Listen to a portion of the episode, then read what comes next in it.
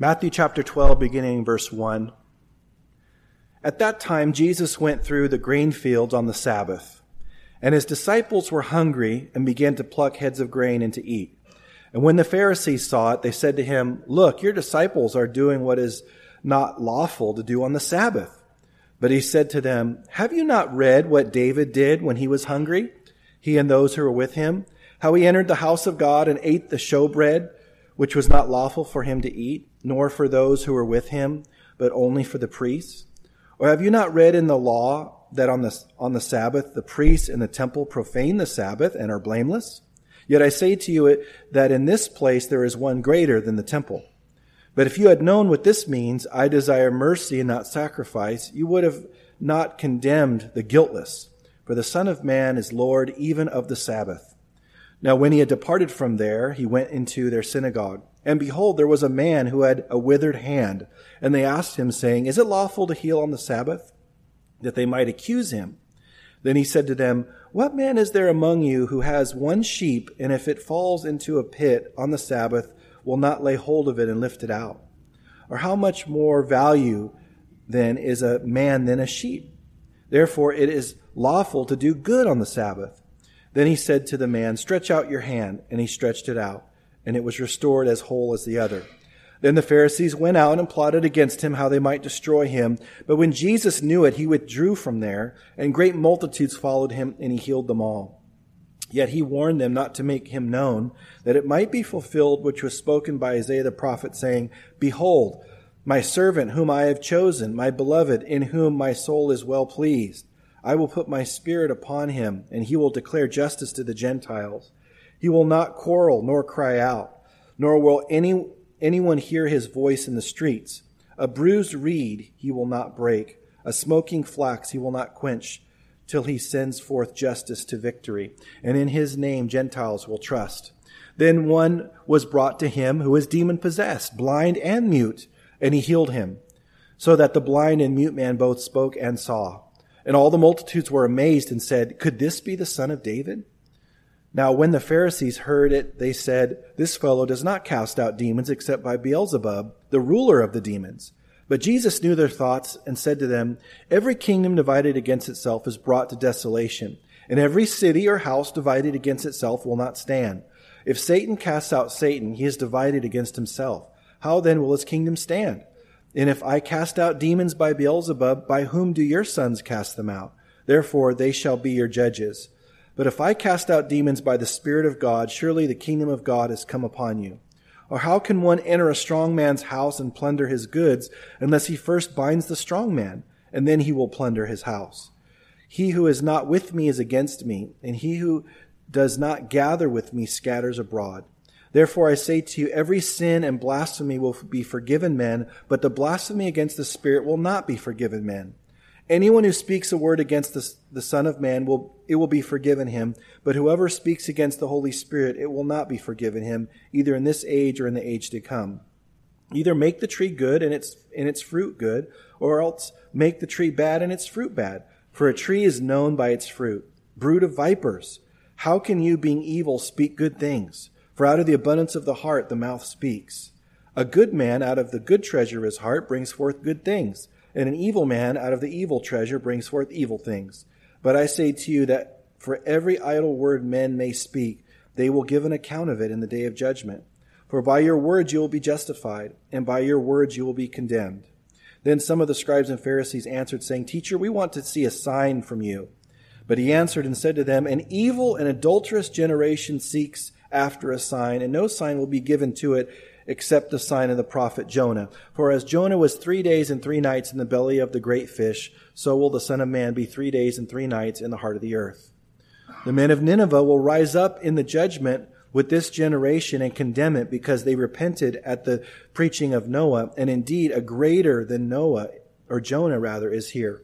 The queen of the south will rise up in the judgment with this generation and condemn it, for she came from the ends of the earth to hear the wisdom of Solomon, and indeed a greater than Solomon is here. When an unclean spirit goes out of a man, he goes through dry places, seeking rest and finds none. Then he says, I will return to my house from which I came.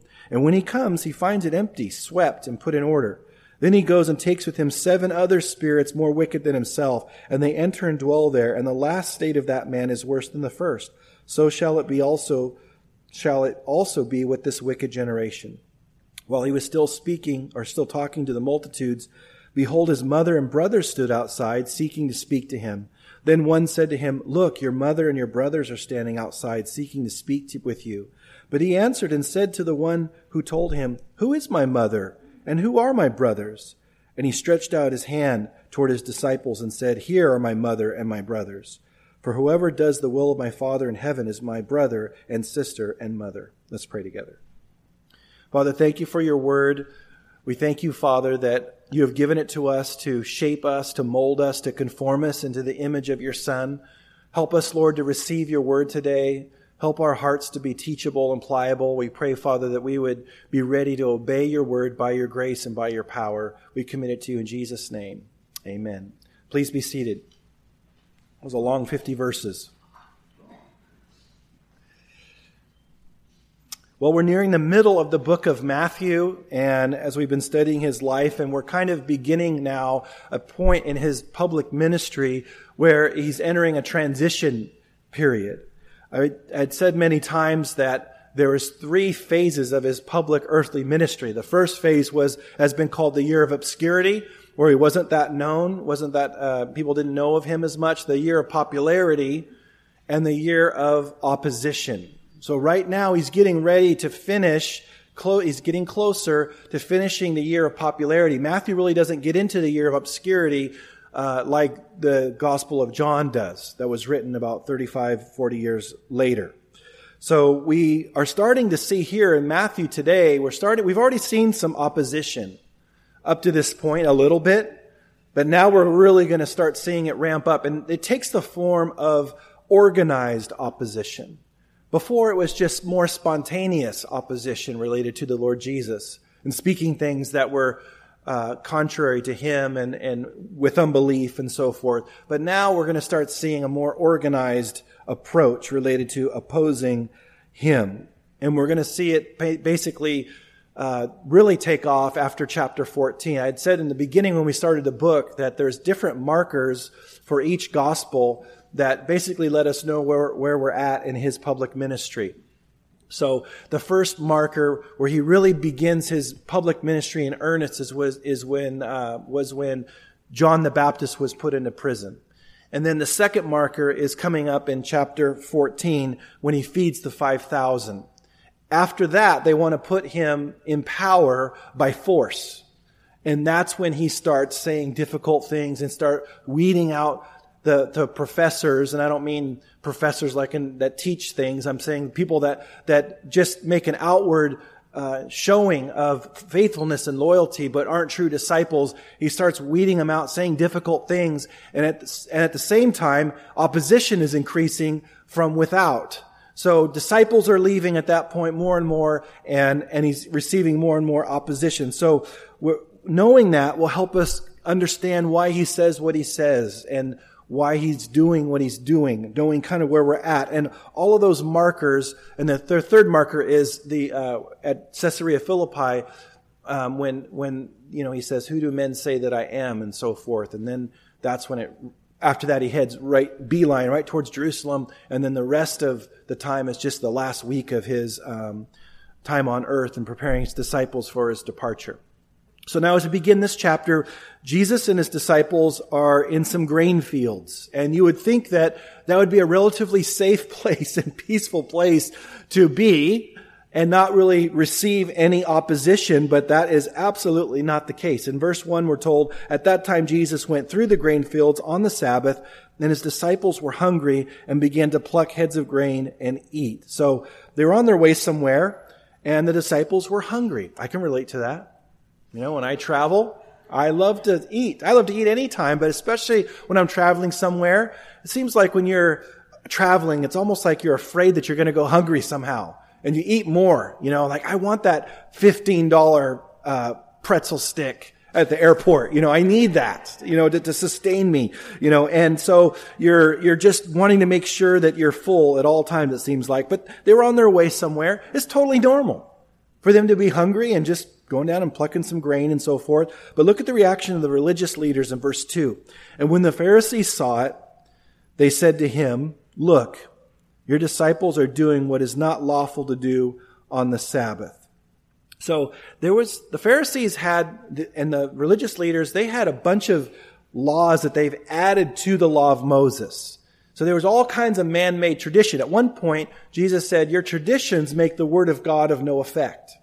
And traditions are fine if they're biblical or they're spirit directed, but when they con- contradict God's word, we need to throw out the tradition and go with God's word.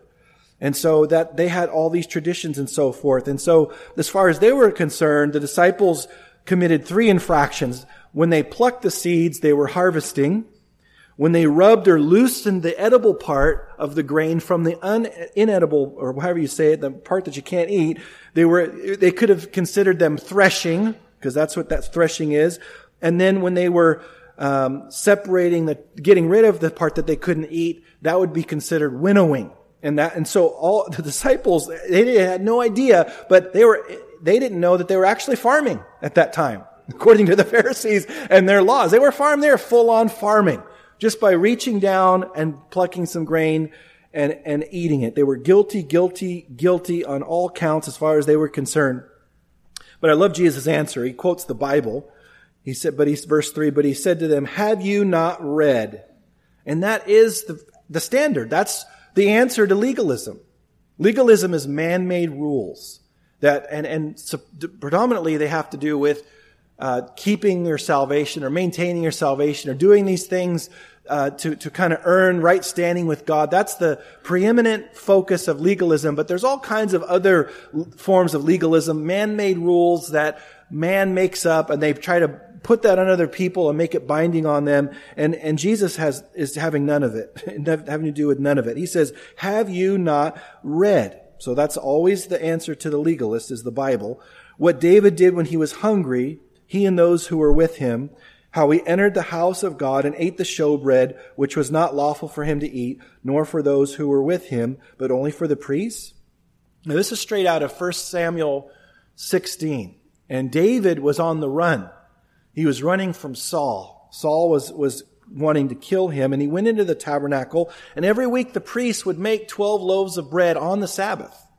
And they would put those 12 loaves of bread on the table of showbread, and that was a symbol, and God laid all this out for them to do. It was a symbol of God's faithfulness that He would always provide for God's people, because there was one loaf of bread for every tribe, the 12 tribes of Israel there. And then on the Sabbath, the priests would eat the bread and then they would bake more bread. So they would be eating the previous week's bread and then putting the new bread out for the, for the next week. And it was just perpetual.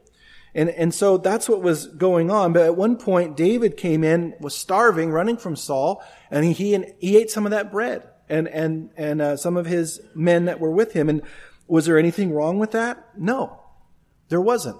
And this is uh, how you understand the law of Moses. This is how you understand the heart of God. It's how you understand the Sabbath. It's how you understand not going by the strict letter of the law, but looking at the heart behind the law and, and, and how God is gracious and merciful, which he's going to talk about in a moment. To some, it might appear that Jesus is condoning disobedience, but he's not. It is true that it is laid out in the law that the priest would eat the showbread. But it, it, it, never said that there wasn't exceptions when mercy was needed. And that's what the Pharisees were lacking. They were lacking mercy. They didn't care the disciples were hungry. They didn't, and they're not going to care about the people that get healed later. They're not going to care about anybody but themselves and having self-righteousness and having a self-focus. Legalists always have a self-focus. They're not focused on God. They're focused on themselves. And they're wanting to make themselves feel good by what they do or what they don't do. And that's not what God has called us to. Before we do, move on, I do want to mention one thing that in Deuteronomy chapter 23, verse 25, it specifically says this When you come into your neighbor's uh, when you come into your neighbor's standing grain, you may pluck the heads with your hand, but you shall not use a sickle on your neighbor's standing grain. So in the law, God made an accommodation for people that were hungry, but he said, don't bring a sickle. you know, it's like going into an apple orchard and taking one apple versus carrying a basket and then you're going to go sell. See what God wasn't wanting was to take other people's things and have pro- and, and profit from them. And he has to put that in there because he knows us. He knows that we would do that. Well, you know, I, he, God's word said that I could pluck out some grain and eat it, so I just plucked, you know, 40,000 of them, you know, and then I happened to have them left over, so what was I going to do? Waste them? No, I had to sell them. You know, and then I gave, I tithed off them, so it's okay. You know, there's all kinds of justification and mental gymnastics that we could commit, and God knows that, and He puts it right in His Word. Now, Jesus provides another example of God allowing accommodation in the law in verse 5. Look with me there. He says, Or have you not read in the law that on the Sabbath the priests in the temple profane the Sabbath and are blameless? Priests were working on the Sabbath. It was the day of, that they would rest, they would worship, the people would worship and everything, but the priests weren't resting. The priests were working. And, and God was okay with, with that. And so, you know, that's kind of the heart of God here. He knows that there is accommodation for certain uh, circumstances. But again, they weren't even breaking the law. They were breaking the, the Pharisees' man-made traditions. And Jesus went out of his way to break those. but he didn't break the law. He fulfilled the law. Now he went one step further in verse 6. He says, Yet I say to you that this, in this place there is one greater than the temple, because he was fulfilling the law. Because he was God and is God in human flesh. So they're, they're focusing on such a small thing. He's saying, I am greater than all of it. I am the fulfillment of what all that pointed to. The temple was pointed to me. Uh, the priesthood pointed to me. Everything points to me. I'm greater than that. I'm greater than all those things. Verse 7. But if you had known what this means, can you imagine their pride feeling that one? If you had known what this means, I desire mercy and not sacrifice, you would not have condemned, notice, the guiltless. Again, they weren't doing anything wrong. So he quotes this now twice. You've seen it earlier in Matthew, Hosea chapter 6, verse 6. And who is the I? And the I deserve, or I desire mercy and not sacrifice. It's the Lord. He desires mercy and not sacrifice. And it's important for us to see his heart here. This is what's governing all of this, this whole chapter. God is, God, we have, if we don't see God's heart here, we're going to miss everything. Because his heart is to help people. His heart is to love people. His heart is to set people free. His heart is to liberate people and to help them. And, to, and he's concerned. He's a true shepherd. He, he's going to lay down his life for the sheep. He's not a hireling, a hired shepherd. He, it's, he's a real shepherd. He's the great shepherd, the, the, the, the true shepherd, and so forth. So we get to see his heart, and his heart is merciful, not a religious, ritualistic heart. What's harder for us, to sacrifice something or to have a merciful heart? Most of the time, it's, it's harder for us to have a merciful heart than it is to just give a sacrifice. Yes, bringing an animal, if we were in that system, bringing an animal was sacrificial. That's the point. It had to be spotless and, you know, without blemish and so forth. It had to be really, a really good animal and so forth. Yes, that was a sacrifice. You're giving up something. But God was always talking about and meaning and intending the weightier matters of the law of mercy and justice and, and righteousness and all those things. And so God's called us to be merciful. He desires mercy, and He is merciful. Was the Sabbath designed to be a burden? Not at all. Mark is going to tell us and, and that Jesus would say that the Sabbath was made for man, not man for the Sabbath. And by the way, Sunday is not the Sabbath. The Sabbath is still the old Sabbath. It's Friday night to Saturday night, sundown. That's the Sabbath. So we can have a Sabbath rest. We can have a day of rest, and we should have a day of rest. But Jesus is our Sabbath. Hebrews goes into great depth talking about He is our spiritual rest. And when we rest in Him in salvation, we are resting from our work.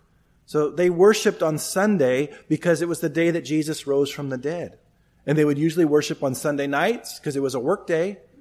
And they worked all day Sunday and they came and they shared a meal together and they, they, they worshiped together. That's a, a lot of the early church worshiped in that way. But because of these religious leaders and these man-made rules, for many, they made the Sabbath the worst day of the week. They, it was so burdensome. You could walk only so many steps here, and you couldn't, you had to be careful to not lift a certain way, or you'd be considered working, and, and it, they totally distort. Isn't that like us? That we take something that God meant for good and that is for us and to benefit us, and we turn it into this extreme thing that causes us to be miserable and others around us to be miserable. We're good at that, aren't we? Because we're no better than these Pharisees in our hearts. We can turn what God has meant for good and twist it and make it into something that uh, is is completely not His will. Now he says, verse 8, he makes, makes another claim that's pretty significant. For the Son of Man is Lord even of the Sabbath. Can you imagine the reaction that they would have hearing that? That I am Lord of even the Sabbath. And, and so he can do whatever he wants to do on the Sabbath because he's the Lord of the Sabbath. Verse 9. Now, when he had departed from there, he went into their synagogue. And behold, there was a man who had a withered hand. And they asked him, saying, Is it lawful to heal on the Sabbath? That they might accuse him. See, here's this, we're starting to see the opposition that I'm talking about. Pretty soon it's going to be the whole year of opposition. And it's going to be, you know, them opposing on every front. Verse 11. Then he said to them, What man is there among you who has one sheep, and if it falls into a pit on the Sabbath, will not lay hold of it and lift it out? Of how much more value then is a man than a sheep? Therefore it is lawful to do good on the Sabbath. So he's saying, You can do good on the Sabbath. You guys are missing the point. You guys are hypocrites. Because if you had a sheep and it fell into a pit on the Sabbath, you'd go rescue it. So don't talk to me about healing there's nowhere, there's nowhere in scripture where it says God can't heal on the Sabbath. They're just trying to trip him up and they're trying to make him look as if he's um, contrary to the law of Moses. Verse 13. Then he said to the man, Stretch out your hand. And he stretched it out, and it's restored as whole as the other. Now, you might look at that, and I might look at that initially as cruel. To have him tell the man to do something that he could not do. That's oftentimes how God does heal us. He will speak to our hearts and He will tell us to do something that involves an inability that we have as He wants to heal something and he, he's, he's asking us to take a step of faith and He tells us to our hearts, go do this thing. Go act in this way. Be appropriate in this way. Do this. And we're like, I can't because I'm disabled in that way. And as we step out, when did, when did God heal that man? When did Jesus heal him? before he stretched out his hand or as he stretched out his hand. I believe it was as he was attempting to stretch out his hand because he was obeying the Lord and something that did made no sense. And God had plenty of history of telling people to do things that look ridiculous on the surface and God would heal as if he followed, if they followed his instructions. And this is one of them. So he says, stretch out your hand. He stretches out his hand and he, and he heals them and restores the one as, as whole as the other. Then the Pharisees went out and plotted against him how they might destroy him. Now here we go with the organized opposition. They were so baffled by this that they had to go out and plan how they were going to destroy him. So they're worried about rules of the Sabbath. They're worried about healing on the Sabbath, but yet they're plotting to kill him. And they, somehow in their mind that works out to be equitable. It's ridiculous. That's how deceived our hearts can get. We can actually think that we're obeying God when we're actually working against Him and we're picking and choosing the things that we're going to obey. We can be self-righteous about some things, even things that aren't in Scripture, but yet we're totally judging or being in pride or gossiping or slandering or whatever else at the same time that we're accusing someone else. And Jesus already talked about this that we've seen in Matthew.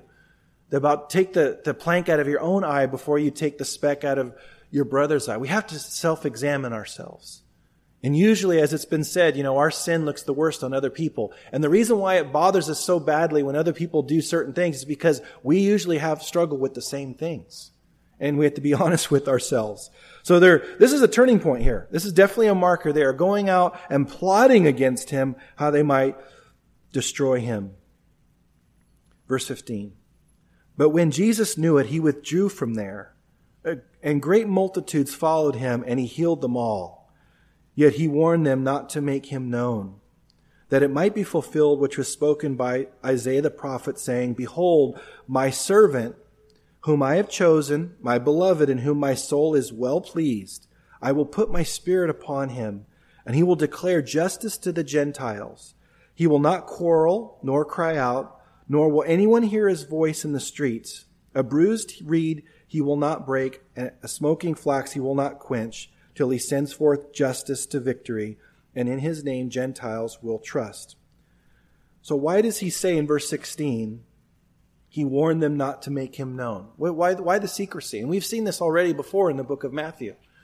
It's because there's a timing to everything. He knows his time isn't come. When he, when he's at Caesarea Philippi at that point, or in Luke when it says he, from that point on, he steadfastly put his face towards Jerusalem, he knows that that's the time that he goes and he's going to end up proclaiming himself to be the Messiah on Palm Sunday, which fulfills Daniel's prophecy to the day. And then the following Friday, he's going to be crucified for the sins of the world. There is an exact timing to it. And he doesn't want that to, to be prematurely uh, or, or, do anything that would potentially cause that to, to prematurely occur. And I don't believe it could occur because it was set, but he still was telling people to not spread the word. And you would think he'd be saying, well, tell everybody. But there was a way that his, the revelation of who he was and what he was accomplishing and what he was about was supposed to be uh, revealed. I like what it says here. He will not quarrel nor cry out, nor will anyone hear his voice in the streets. He was not to be a political Messiah. He was not going to be like the other prophets he, he was greater, obviously, than a prophet. He was a prophet, but he was greater than a prophet. But the prophets would cry out in the streets. And the prophets would, they would make loud commotions and they would, they would make political statements and they would challenge the, the powers that be and so forth. That wasn't what he was called to do. Jesus taught the multitudes, but he ministered to the individuals. And, and he wasn't, he wasn't inappropriately going out and fighting against this world because he knew that what he was supposed to do was not of this world. He wasn't, he said, if my followers were of this world, they'd be picking up weapons to fight, but they're not. Except Peter. He was the exception. He tried to do that. Well, he didn't more than try. Uh, he, he chopped off, lopped off an ear there. Uh, but, but in this scripture that this is from Isaiah 42, I really want to zero in on verse 20. Because he says, a bruised reed he will not break and smoking flax he will not quench till he sends forth justice to victory. A reed is a plant, and they would be used by shepherds to, to make and construct an instrument, a certain type of instrument. And they'd be used for other things. And they could crack, and they could get damaged, and they would be discarded. And that's the key word for understanding uh, the, the, the reed here and the smoking flax. The smoking flax was a wick that was put into a, a lamp that had oil in it. And so he, what he's saying here is that Jesus is sensitive to the needy. He doesn't discard the needy when they're the most vulnerable. That's what the Pharisees did. They just used people. Jesus is going to rebuke them in chapter 19, talking about they won't lift a finger to help. They put burdens on people and don't even lift a finger to help them and so forth. Again, they were all self-focused. So a, a reed is very delicate. People are delicate. This is all picture of people. People are delicate. They're easily bruised. You know, when you get a bruise, sometimes it's in the context of being busy and you don't really realize that you have injured yourself to the next day and you notice you have a bruise on your leg or your arm. Does that anyone ring, ring a bell with anyone? Yeah. You're bruised. So you, that requires care and tenderness. When a mother puts on a band-aid when the son or daughter has a, a bruise, especially when they're very little, you know, they're very sensitive to that injury. And it takes, it takes precision and it takes care and gentleness to put that band-aid on. And, and he, he, he will not break us when we're damaged like this. What would, what, if, what would, how would you be as a mom or dad or a parent if you if you hit that, you know, bruise or that injury, it would be cruel. You don't do that. Something that's bruised, you handle delicately. You care for that thing. And, and if you have a wick that's smoldering and there's just, you know, it's almost completely out and it's just smoke's coming up, there's no fuel left, The Pharisees in the heart that doesn't show mercy and compassion, it says it's useless. Just like that bruised reed is worthless, I'm going to discard it. So is this lamp. It's not good for anything. I'm just going to completely put it out. God doesn't do that. So when we're bruised, people are bruised. When we're hurting, when we're out of energy, when we're totally lacking strength and we feel like there's just barely any smoke coming from the wick of our lives, so to speak, God's not going to come and just snuff us out and say, well, see, because you're weak and you're empty and bruised and so forth, then I don't have anything to do with you. He doesn't do that. He, he will not break a bruised reed. He will not quench a smoking flax. He loves people. And, and that's how he wants to use our lives. To be sensitive enough to know when people are hurting, to be healing, a healing agent from God in their lives, to not pile on. The world piles on when we're weak and we're vulnerable and we're making mistakes and we're falling apart and our lives are a mess, the world piles on. God doesn't do that. He comes alongside. We're not attorneys, spiritual attorneys or spiritual policemen. We're, we're spiritual paramedics. We come alongside to help in a, in a time of great need and vulnerability. And, and so we have the same ministry. God wants to use our lives for Him to continue that ministry of caring for the vulnerable when the world is discarding them, when they think that they are useless. It's a beautiful picture of God's mercy. Verse 22. Then one was brought to him who was demon possessed, blind and mute, and he healed him, so that the blind, so that the blind and mute man both spoke and saw. Just think about that. You just pass right over it. He's blind. He doesn't see. We don't know how long he'd been blind. Didn't say from birth, like other places. He can't talk. And, and, and God heals him. He changes his life. And the multitudes were amazed and said, Could this be the son of David? You see, Jesus wasn't just clearly saying who he was everywhere. He's wanting his actions coupled with the Holy Spirit's ministry to reveal to people and, and speak to their hearts that this is the son of David. They are being provoked to ask this question. This isn't being forced upon them by the Messiah. They are cooperating with what the Spirit is doing. The Spirit is testifying of Jesus and revealing Jesus to them. And they're asking the question, and it's a very good question. And the answer is yes. This is the son of David. That was a messianic title. Now, when the Pharisees heard it, they said, this fellow, this fellow, this fellow does not cast out demons except by Beelzebub, the ruler of demons.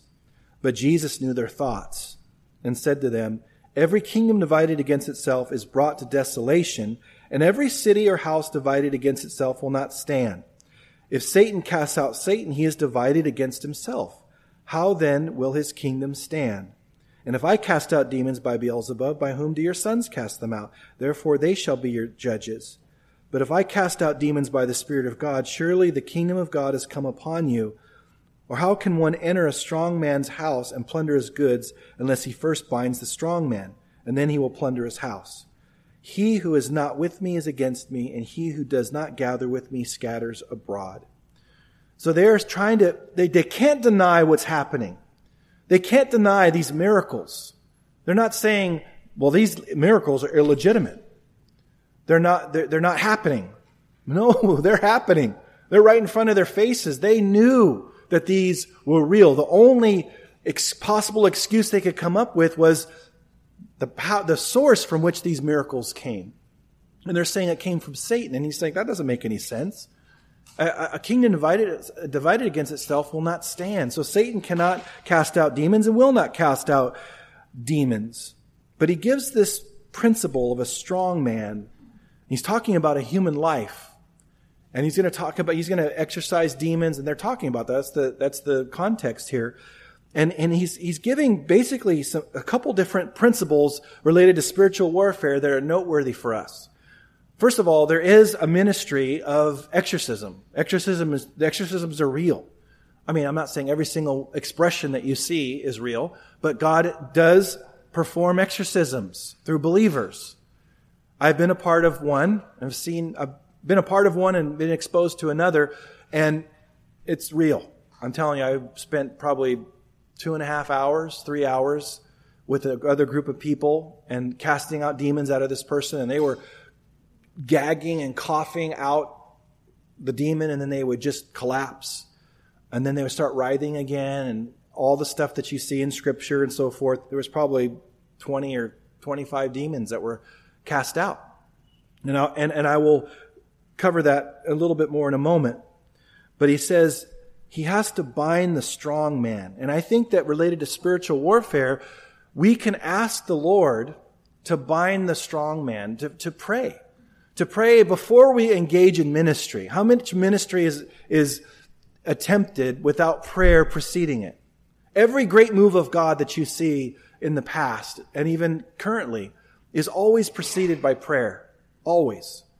These great revivals that you hear about and so forth, always preceded by someone praying diligently for a time before that started. And we can ask the Lord in prayer to, to bind the strong man, to, we're not called to bind Satan. We're not told that anywhere in scripture or demons, but we're, but we're called to exorcise demons, to cast them out, or ask the Lord to uh, bind the, the demons and so forth and, and affect spiritual warfare because the weapons of our warfare are not carnal, but they're mighty in God for pulling down strongholds, casting down arguments, and every high thing that exalts itself against the knowledge of God.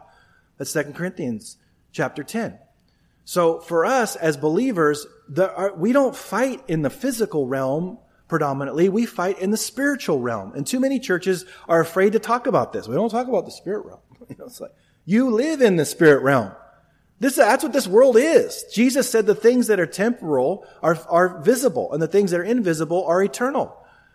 Remember the times where God allowed people to see in the spirit realm in the Old Testament and they saw what was going on? I mean, as a new Christian, I read This Present Darkness and scared me to death. If you ever read that book, I mean, there's obviously a lot of latitude that the author, you know, expresses with, you know, things that aren't in scripture, but I mean, it describes the, the spirit realm and what's going on in, you know, in, where we can't see and so forth. But that's a, that's a, a principle for us to, to recognize in prayer that we can affect things and ask the Lord to bind the strong man. The second principle is divide and conquer. This is true by just regular militaries. You divide and you conquer. And the enemy works against the church and believers all the time to divide. God adds to the church. He subtracts from the church. And mostly in scripture, he multiplies the church. But division is the, is the enemy's mathematics. He divides. And, and that's why God's called us to be in the unity of the Spirit, he talks about in Ephesians chapter 4. So we're called to be in unity. And there's a difference between unity and conformity. Conformity is forced agreement or forced being in lockstep with other people in a forced way. True biblical spirit directed unity is when we come together as an expression of His leading and a, an expression of worship and obedience to His word. And we're, and, and God wants to unite the body of Christ. Jesus prayed for that in, in John chapter 17, that we would be one. So God is always working. That's why we should be, when we come together and meet corporately, we're doing things as one, one unit. He primarily refers to us as a body, one unit who happen to be individual members, not individual members who happen to be part of a larger whole. That's our Western thinking instead of biblical thinking. So we have to recognize that the enemy wants to divide. He wants to break us away from fellowship. He wants to divide our families. He wants to divide our ministries and cause division within ministries. And we have to be on guard against that because we know that division comes by people expressing their sinful natures and that, that, that the enemy wants to divide and conquer. So it's a great principle. Now, beginning in verse 31, Jesus is going to expose their wicked hearts. Look with me there. He says, Therefore I say to you, every sin and blasphemy will be forgiven men, but the blasphemy against the Spirit will not be forgiven men. Anyone who speaks a word against the Son of Man, it will be forgiven him, but whoever speaks against the Holy Spirit, it will not be forgiven him, either in this age or the age to come. And one of the most popular questions that pastors get or call in Bible answer uh, shows get is, what is the blasphemy of the Holy Spirit? How do I blaspheme the Holy Spirit? Because people are worried about it. And you have to recognize to whom he is speaking here. He's speaking to people that know that he's the Messiah who willfully reject him. That's who he's talking to who are seeing the miracles, the real miracles with their own eyes, and they're still rejecting. Sometimes people will say, well, if you made Jesus, if Jesus appeared right in front of me right now, I would believe. Not, not necessarily true. People didn't believe in his public ministry that we're standing right there. So our hearts are deceitfully wicked, the scripture says. Desperately wicked. And we can self-deceive and we can be completely, uh, you know, rejecting the clear message of the gospel and the reality of Jesus Christ dying for us on the cross and his resurrection. We can reject that. And if we reject that at the end of our life or our last breath, whenever that is, and we've rejected that clear message of the Messiah being who he is in the, in the gospel, that can't be forgiven. The rejection of Christ cannot be forgiven because that's the only way we can be forgiven of all of our other sins. And the people that are usually worried about this are, are the ones that are constantly being convicted of their sin. And what I tell them is, if you were truly in the, in the qualifying for this, you wouldn't care. The fact that you're worried about it right now because you're getting convicted so much shows that you're a believer, that the Holy Spirit's inside of you. So if you're worried about this, don't ever be worried about it because if you're a follower of Christ, you're getting convicted and you're concerned about your holiness, there's no way that you have rejected Christ and, and died in that condition, obviously. So he's warning them and he hasn't said that they've done it yet. Notice that. He hasn't said you've committed this yet. He just talks about it. He's still reaching out. There will be Pharisees that come to Christ. Subsequent to even his resurrection, there'll be Pharisees that come to Christ. Then he adds to it, he says, either make the tree good and its fruit good, or else make the tree bad and its fruit bad. For a tree is known by its fruit. He keeps it really simple. you know, if you have received Christ, then fruit, the fruit of the Spirit will come out of your life. If you have not received Christ, then what we're going to experience are the works of the flesh coming out of your life.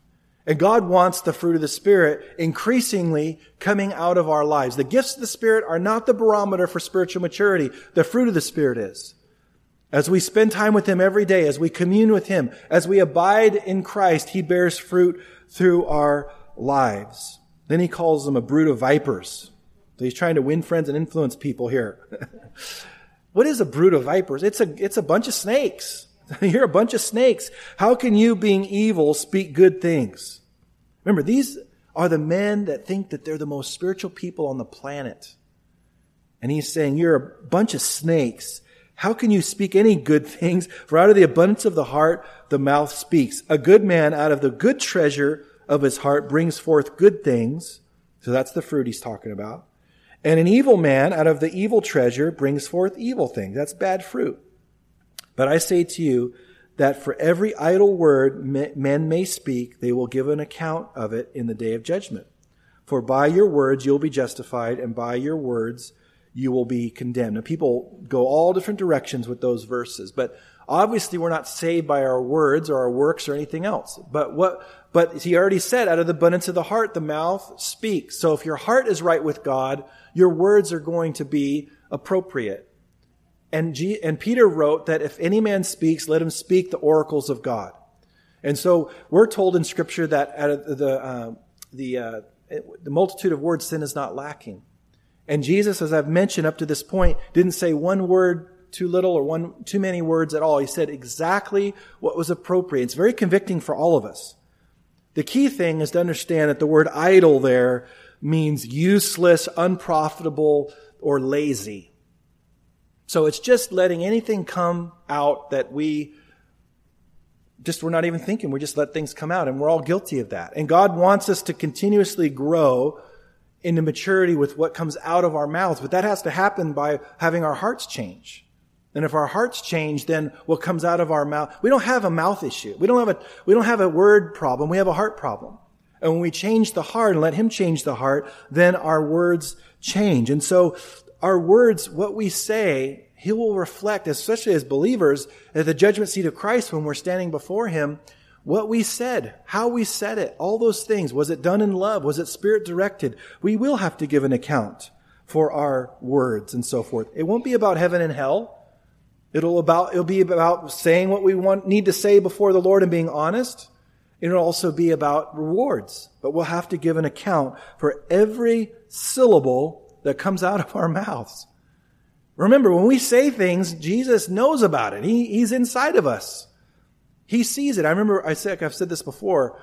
When we sin, and someone told me this as a new believer, when you sin, it's like doing it in front of the throne, throne of God. Oh, thanks. Appreciate that, you know, but it's true. We think because we can't see heaven that somehow it's real far away and God can't see it. He sees everything. He sees every word that comes out of our mouth. And James, the, the, the, the Lord Jesus, half brother in the book of James, has a lot to say about the tongue and how important it is to keep it tamed. Verse 38. Then some of the scribes and Pharisees answered, saying, Teacher, we want to see a sign from you. In other words, we're going to snap our fingers and you perform for us. But he answered and said to him, An evil and adulterous generation seeks after a sign, and no sign will be given to it except the sign of the prophet Jonah. For as Jonah was three days and three nights in the belly of the great fish, so will the Son of Man be three days and three nights in the heart of the earth. So Jonah was in that fish for that time period, and he said, There is a sign that will be given this generation. I mean, what else do they need? You have a mute and blind guy getting healed. You have a withered hand straightening out. You have all these miracles. What, what more signs do you need? Matthew's been itemizing all these fulfilled prophecies that only Jesus was fulfilling. They were seeing all of it. And remember, John says he did more than scripture records. So they're seeing it and they're seeing it and they're seeing it. And he's saying that's, that's completely wicked for me to jump through your hoops. I'm not going to jump through your hoops, but you'll see the sign, the sign that, that separates all prophets from me and so-called prophets, it's the sign of the Son or the sign of Jonah. And he will be three days and three nights in the heart of the earth. And we'll, we'll get into that later in Ephesians. Verse 41 The men of Nineveh will rise up in the judgment with this generation and condemn it because they repented at the preaching of Jonah. Because the Ninevites did. Jonah did not want them to repent. That's how his heart was. He left Joppa, went the other direction. God disciplined him by sending that fish. Eventually, he made it to Nineveh, and he preached, he proclaimed the truth to them, and they repented. And he was mad at God. God had to deal with him. It just shows you where our hearts are. but he says, they repented of the preaching of Jonah, and indeed a greater than Jonah is here. The queen of the south, that is the queen of Sheba, we're told in the Old Testament, will rise up in the judgment with this generation and condemn it. For she came from the ends of the earth to hear the wisdom of Solomon, and indeed a greater than Solomon is here. There's three greater thans we see in this chapter. Greater than the temple, greater than Solomon, and greater than Jonah. And they're all pointing to Christ in some way. He fulfilled those pictures. They were a picture and a type of Christ. He fulfilled them all. Verse 43 When an unclean spirit goes out of a man, he goes through dry places seeking rest and finds none. Then he says, I will return to my house from which I came. And when he comes, he finds it empty, swept, and put in order. Then he goes and takes with him seven other spirits more wicked than himself, and they enter and dwell there, and the last state of that man is worse than the first. So shall it also be with this wicked generation. You can't just exorcise demons and leave that house, that life empty. I'll go back to the story of that exorcism. So there were two and a half hours, and supposedly this lady received Christ after we were done, but she wasn't sincere. The next day she was completely, had a different view of us, thought we were mean to her and, and manipulated her and all of that, and, and was completely deceived.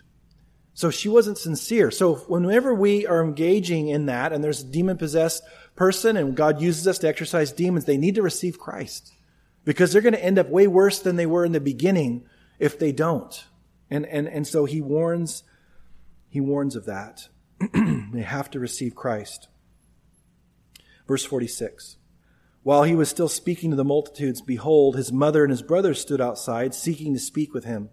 Then one said to him, Look, your mother and your brothers are standing outside, seeking to, seeking to speak with you. But he answered and said to the one who told him, Who is my mother, and who are my brothers? And he stretched out his hand toward his disciples and said, Here are my mother and my brothers, for whoever does the will of my Father in heaven is my brother and sister and mother. It's almost like he knew that people would lift them up higher than they should. And they said, and he, and he commented on this. He wasn't being mean to them. You know, in Mark, we're told that his closest friends and possibly even his family were concerned that he was going out of his mind. So they were thinking likely that he was in danger because the opposition was starting, like I said.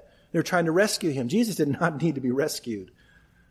And so they were, they were trying to have access to him, and the, the crowd and the disciples assumed that they would get that because of their relationship to him. And he shocked them all by saying, No, these, he's talking to his disciples, these are my, these are my mothers and brothers and sisters. You know, Jesus had four half brothers and at least two half sisters.